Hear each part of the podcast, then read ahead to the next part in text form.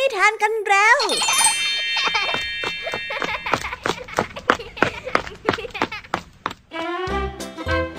สวัสดีค่ะน้องๆ ยินดีต้อนรับเข้าสู่ชั่วโมงนิทานกับรายการคิสอาว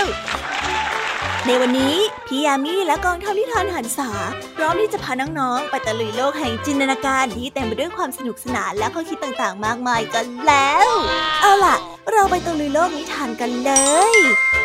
เริ่มต้นกันที่นิทานเรื่องแรกเป็นเรื่องราวของฮิปโปสาวตัวหนึ่งที่ภูมิใจในร่างกายของตัวเอง และคิดว่าตัวมันเองนั้นก็มีความงดงาม มันจึงอยากจะไปคุยกับสัตว์ตัวอื่นๆ ที่มันคิดว่ามีความงดงามเช่นเดียวกันกับมัน เมื่อไปหาสัตว์เหล่านั้น ก็ยิ่งทำให้มันน้อยใจตัวเองเข้าไปใหญ่ เพราะว่ามันถูกต่อว่าว่าเป็นสัตว์ที่ไม่มีความงดงามอะไรเลย ร่างกายก็อ้วนท้วน ไม่สามารถที่จะไปเป็นเพื่อนกับสัตว์ที่งดงามตัวอื่นๆได้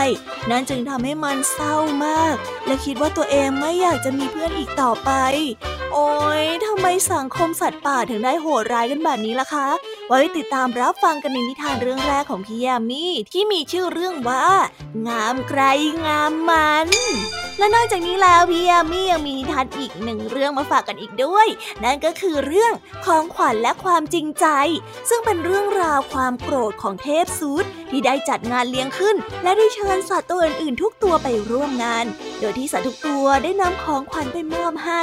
แต่หนึ่งในนั้นก็คืองูค่ะ ที่ได้คาบของขวัญบางอย่างไปให้กับเทพซุด นั่นเลยทำให้เทพซุดโกรธมาก เอ๊ะ เจ้างูของเราไปทำอะไรให้เทพเจ้าโกรธขนาดนั้นล่ะคะเนี่ย ไปติดตามรับฟังกันในนิทานเรื่องที่สองของพี่ยามีกันเลยนะ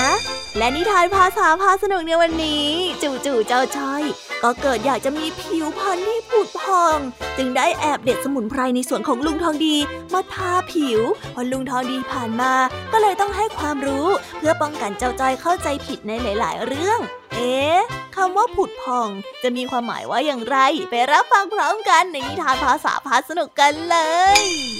อันแน่เป็นยังไงกันบ้างล่ะคะน้องๆ หลังจากที่พี่ยามีได้เล่าความสนุกกันไปบางส่วนแล้ว น้องๆพร้อมที่จะไปตะลุยโลกแห่งนิทานกับรายการคิสอากันแล้วหรือยังคะ ถ้าพร้อมกันแล้วเราไปรับฟังเรื่องราวของฮิปโปแสนสวยในนิทานเรื่องแรกกันได้เลย กับนิทานที่มีชื่อเรื่องว่า งามใครงามมัน แต่รับฟังกันเลย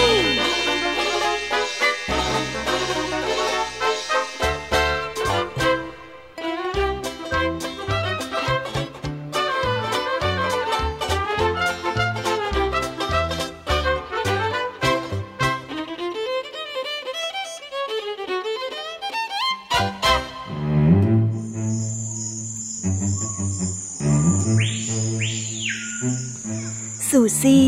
ฮิปโปสาวกำลังสนุกอยู่กับการเกลือกกลิ้งไปมาในทะเลสาบ มันได้หลงรักทะเลแห่งนี้ แต่ในขณะเดียวกัน มันก็รู้สึกเบื่อ และอยากออกไปผจญภัยบนบกบ้าง มันนั้นคิดว่าตัวเองงดงาม เพราะว่าพ่อและแม่ของมันบอกเช่นนั้นมาโดยตลอด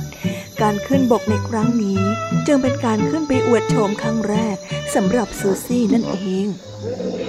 ขณะที่ซูซี่กำลังเดินไปนั้น มันก็ได้เห็นนกฟลามิงโกกำลังลุยน้ำผ่านมา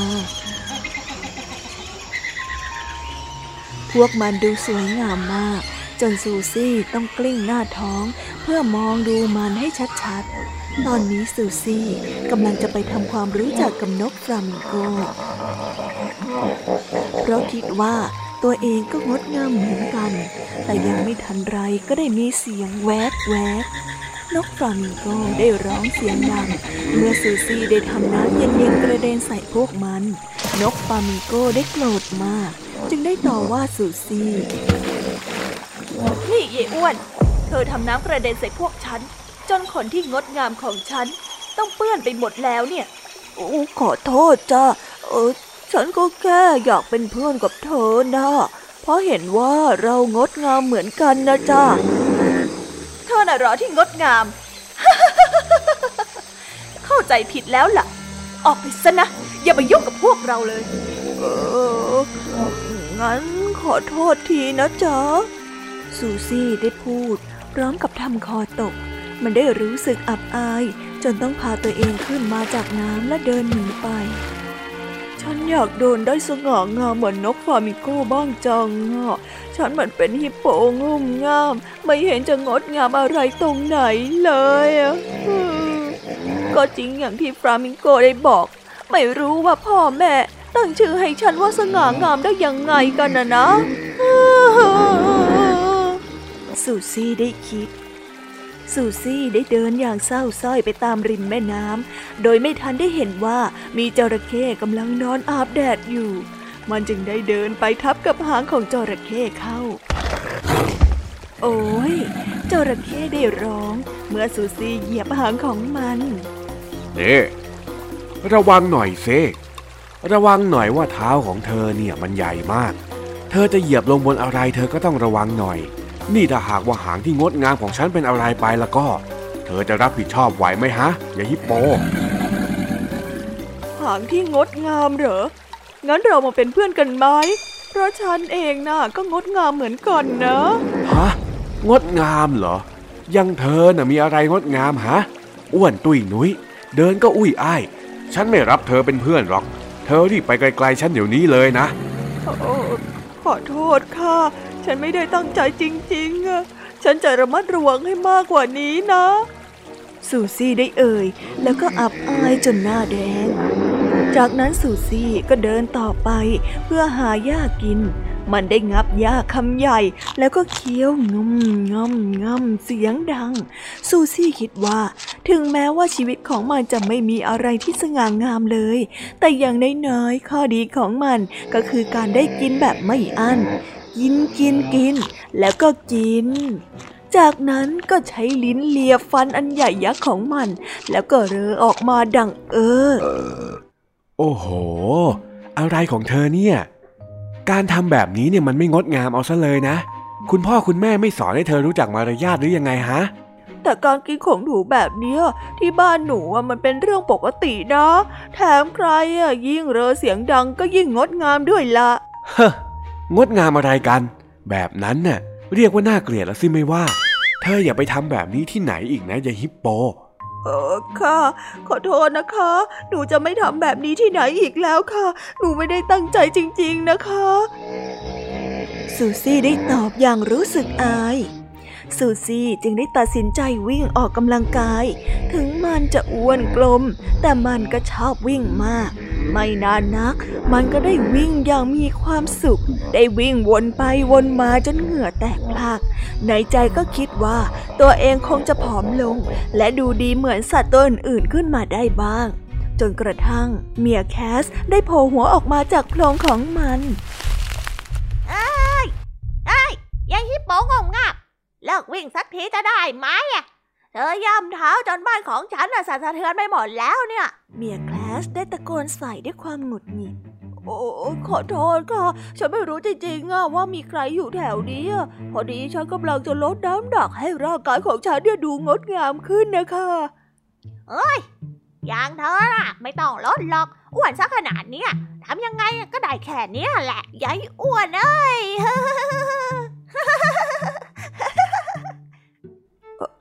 ค่ะ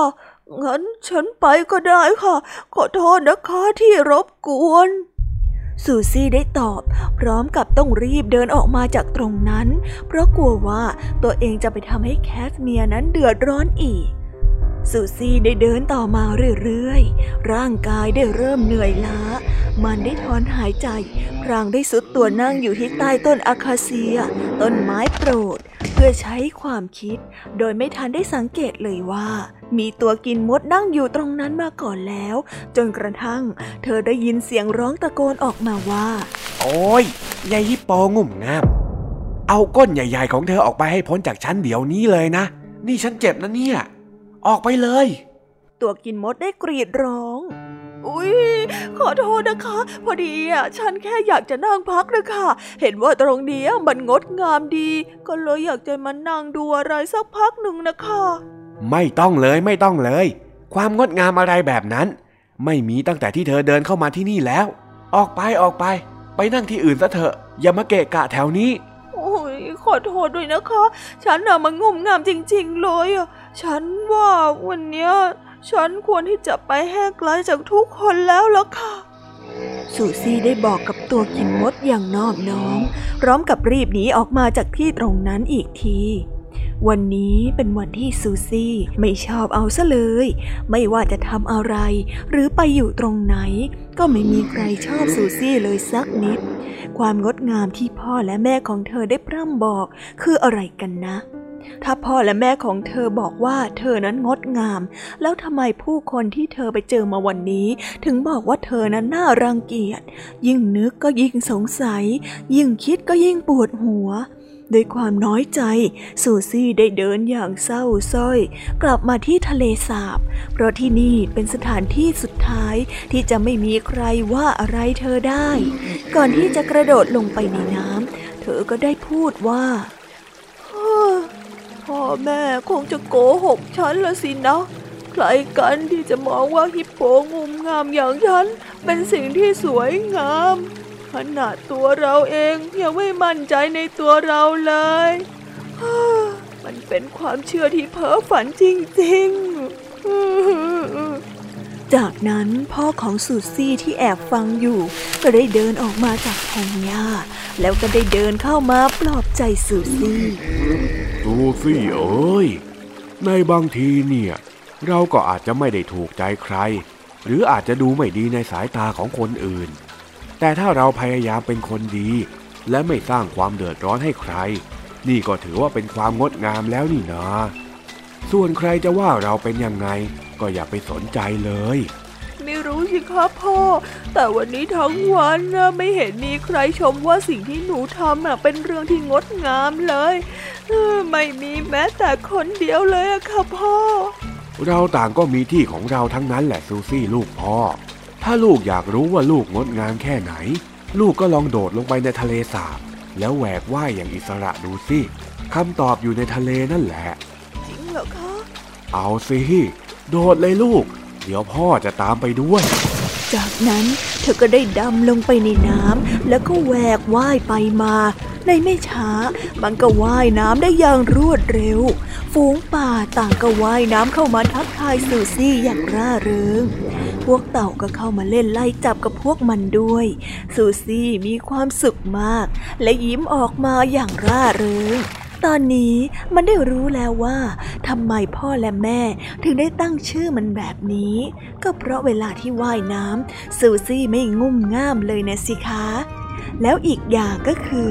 ซูซี่ว่ายน้ำได้อย่างสง่างามเชียร์ละค่ะ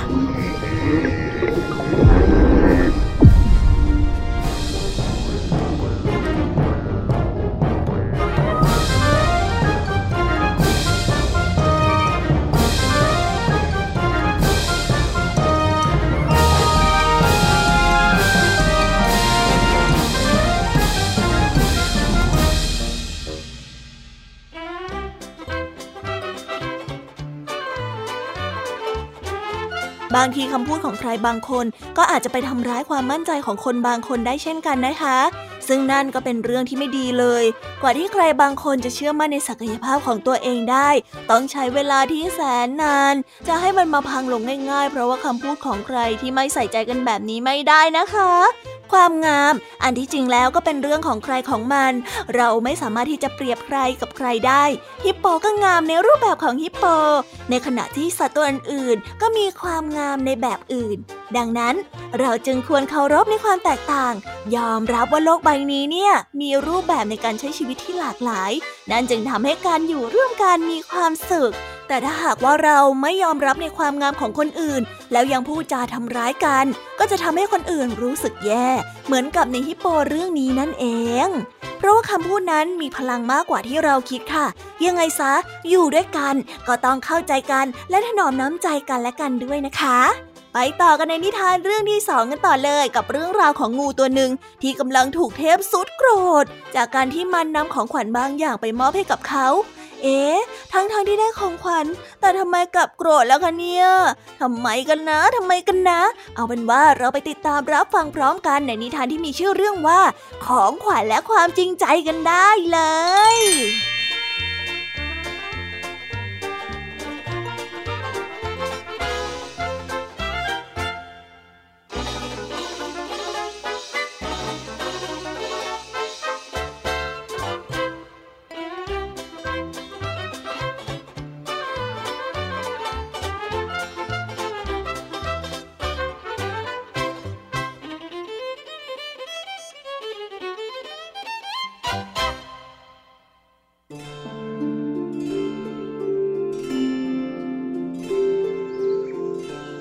เจ้าได้จัดงานเลี้ยงขึ้นบนสวงสวรรค์ และได้เชิญเทพยดาและสรรพสัตว์ทั้งหลายไปร่วมงานด้วย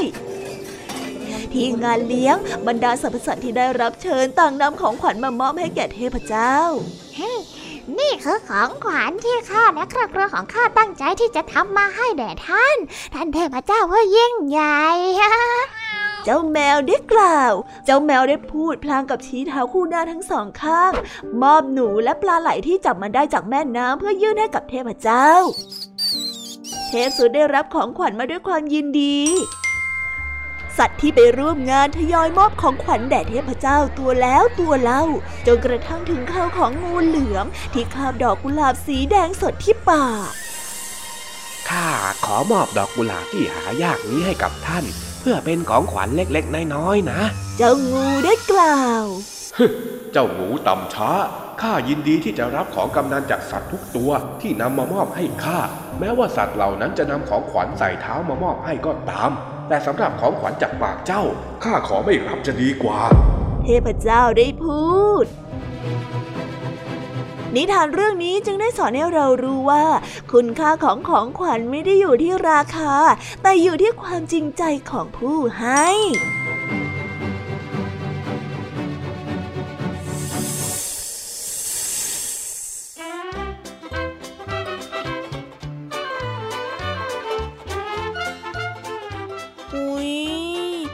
น้องๆ ถ้าหากว่าเราฟังนิทานเรื่องนี้โดยที่ไม่คิดให้ลึกไปกว่าความหมายแฝง เราก็จะเห็นแค่สัตว์ที่มาร่วมงานเลี้ยงของเทพซุดแต่ถ้าเรามองลึกลงไปในความหมายของผู้แต่งที่ซ่อนเอาไว้ นั่นก็คือ สัตว์แต่ละชนิดมีตัวแทนของคุณค่าคุณธรรมบางอย่าง ยกตัวอย่างเช่น สุนัขกก็เป็นตัวแทนแห่งความซื่อสัตย์แมวก็เป็นตัวแทนแห่งความรัก และงูก็เป็นสัตว์ที่เป็นตัวแทนแห่งความเจ้าเล่ห์ ซึ่งการที่งูมอบของขวัญให้กับเทพเจ้า โดยการคาบเอาไว้ในปากนั้น ก็เหมือนกับการที่ใครบางคนมอบของขวัญให้กับคนอื่นโดยที่ไม่มีความจริงใจ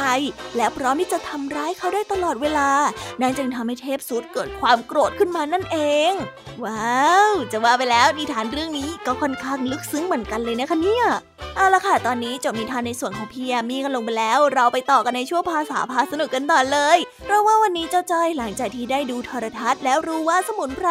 ช่วยให้ผิวพรรณผุดผ่องได้ เจ้าจ้อยของเราเนี่ยจึงออกตามล่าหาสมุนไพรในส่วนของลุงทองดีนั่นเอง เอาไปติดตามเรื่องราวความสนุกและความหมายของคำว่าผุดผ่องพร้อมกัน ในนิทานภาษาพาสนุกกันได้เลย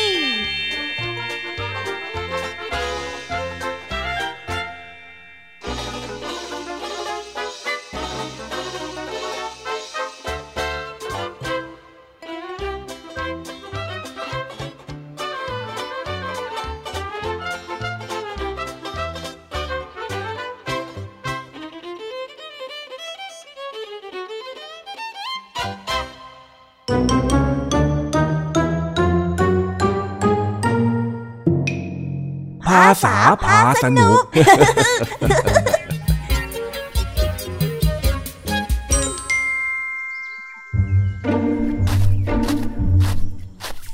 จู่ๆเจ้าจอยก็เดินเข้ามาในสวนสมุนไพรของลุงทองดี แล้วได้เที่ยวเด็ดนั่นเด็ดนี่ไป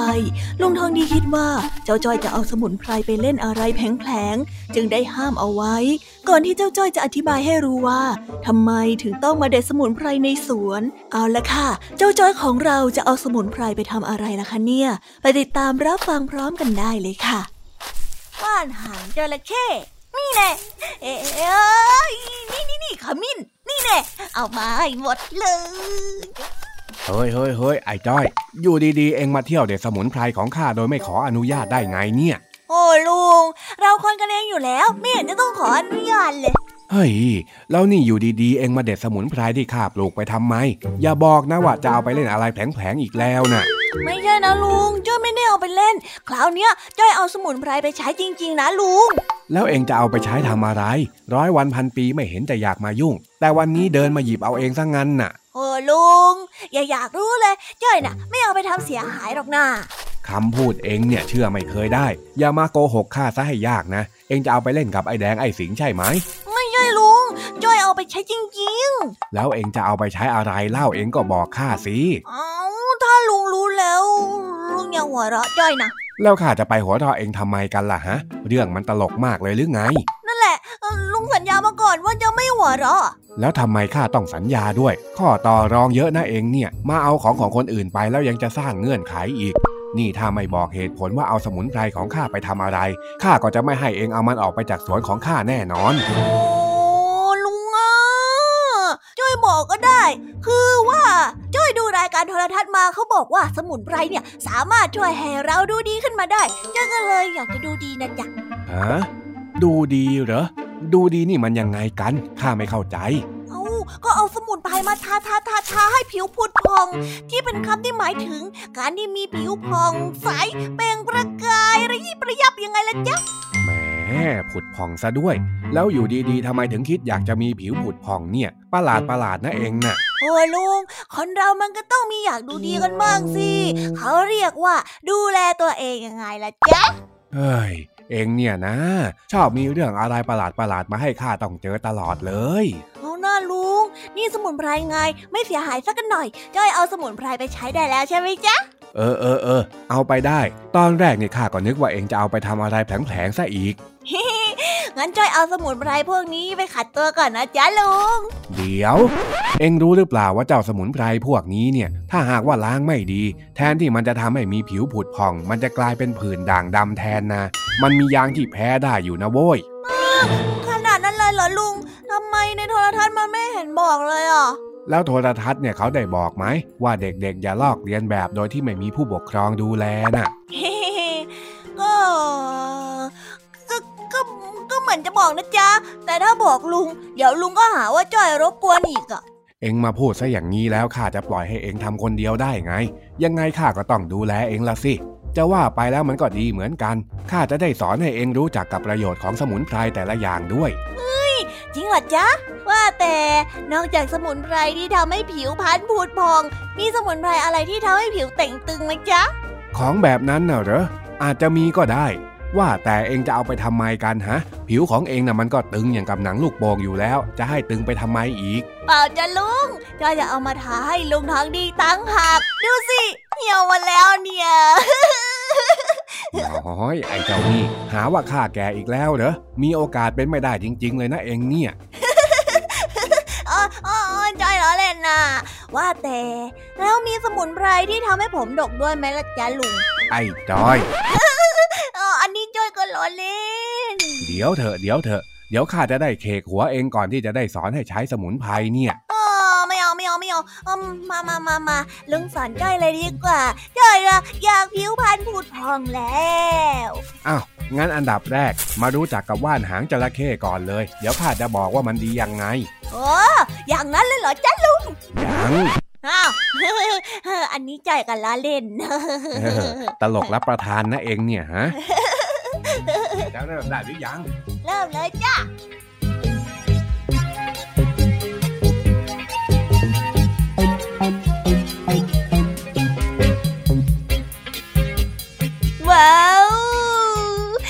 บไปแล้วนะคะ สนุกสนานกันไม่น้อยเลยทีเดียวสำหรับวันนี้เรื่องราวความสนุกก็ต้องจบลงไปแล้วละค่ะ พวกเราและรายการคิสอาวก็ต้องขอบอกมือบายบายกันไปก่อน ใครที่มารับฟังไม่ทันสามารถไปรับฟังย้อนหลังได้ที่ไทย PBS Podcast นะคะ วันนี้จากกันไปด้วยเพลงเพราะๆในช่วงสุดท้ายของรายการ แล้วไว้เจอกันใหม่ในตอนถัดไปสำหรับวันนี้ สวัสดีค่ะบายบายเป็นเด็กดีของคุณพ่อคุณแม่นะคะ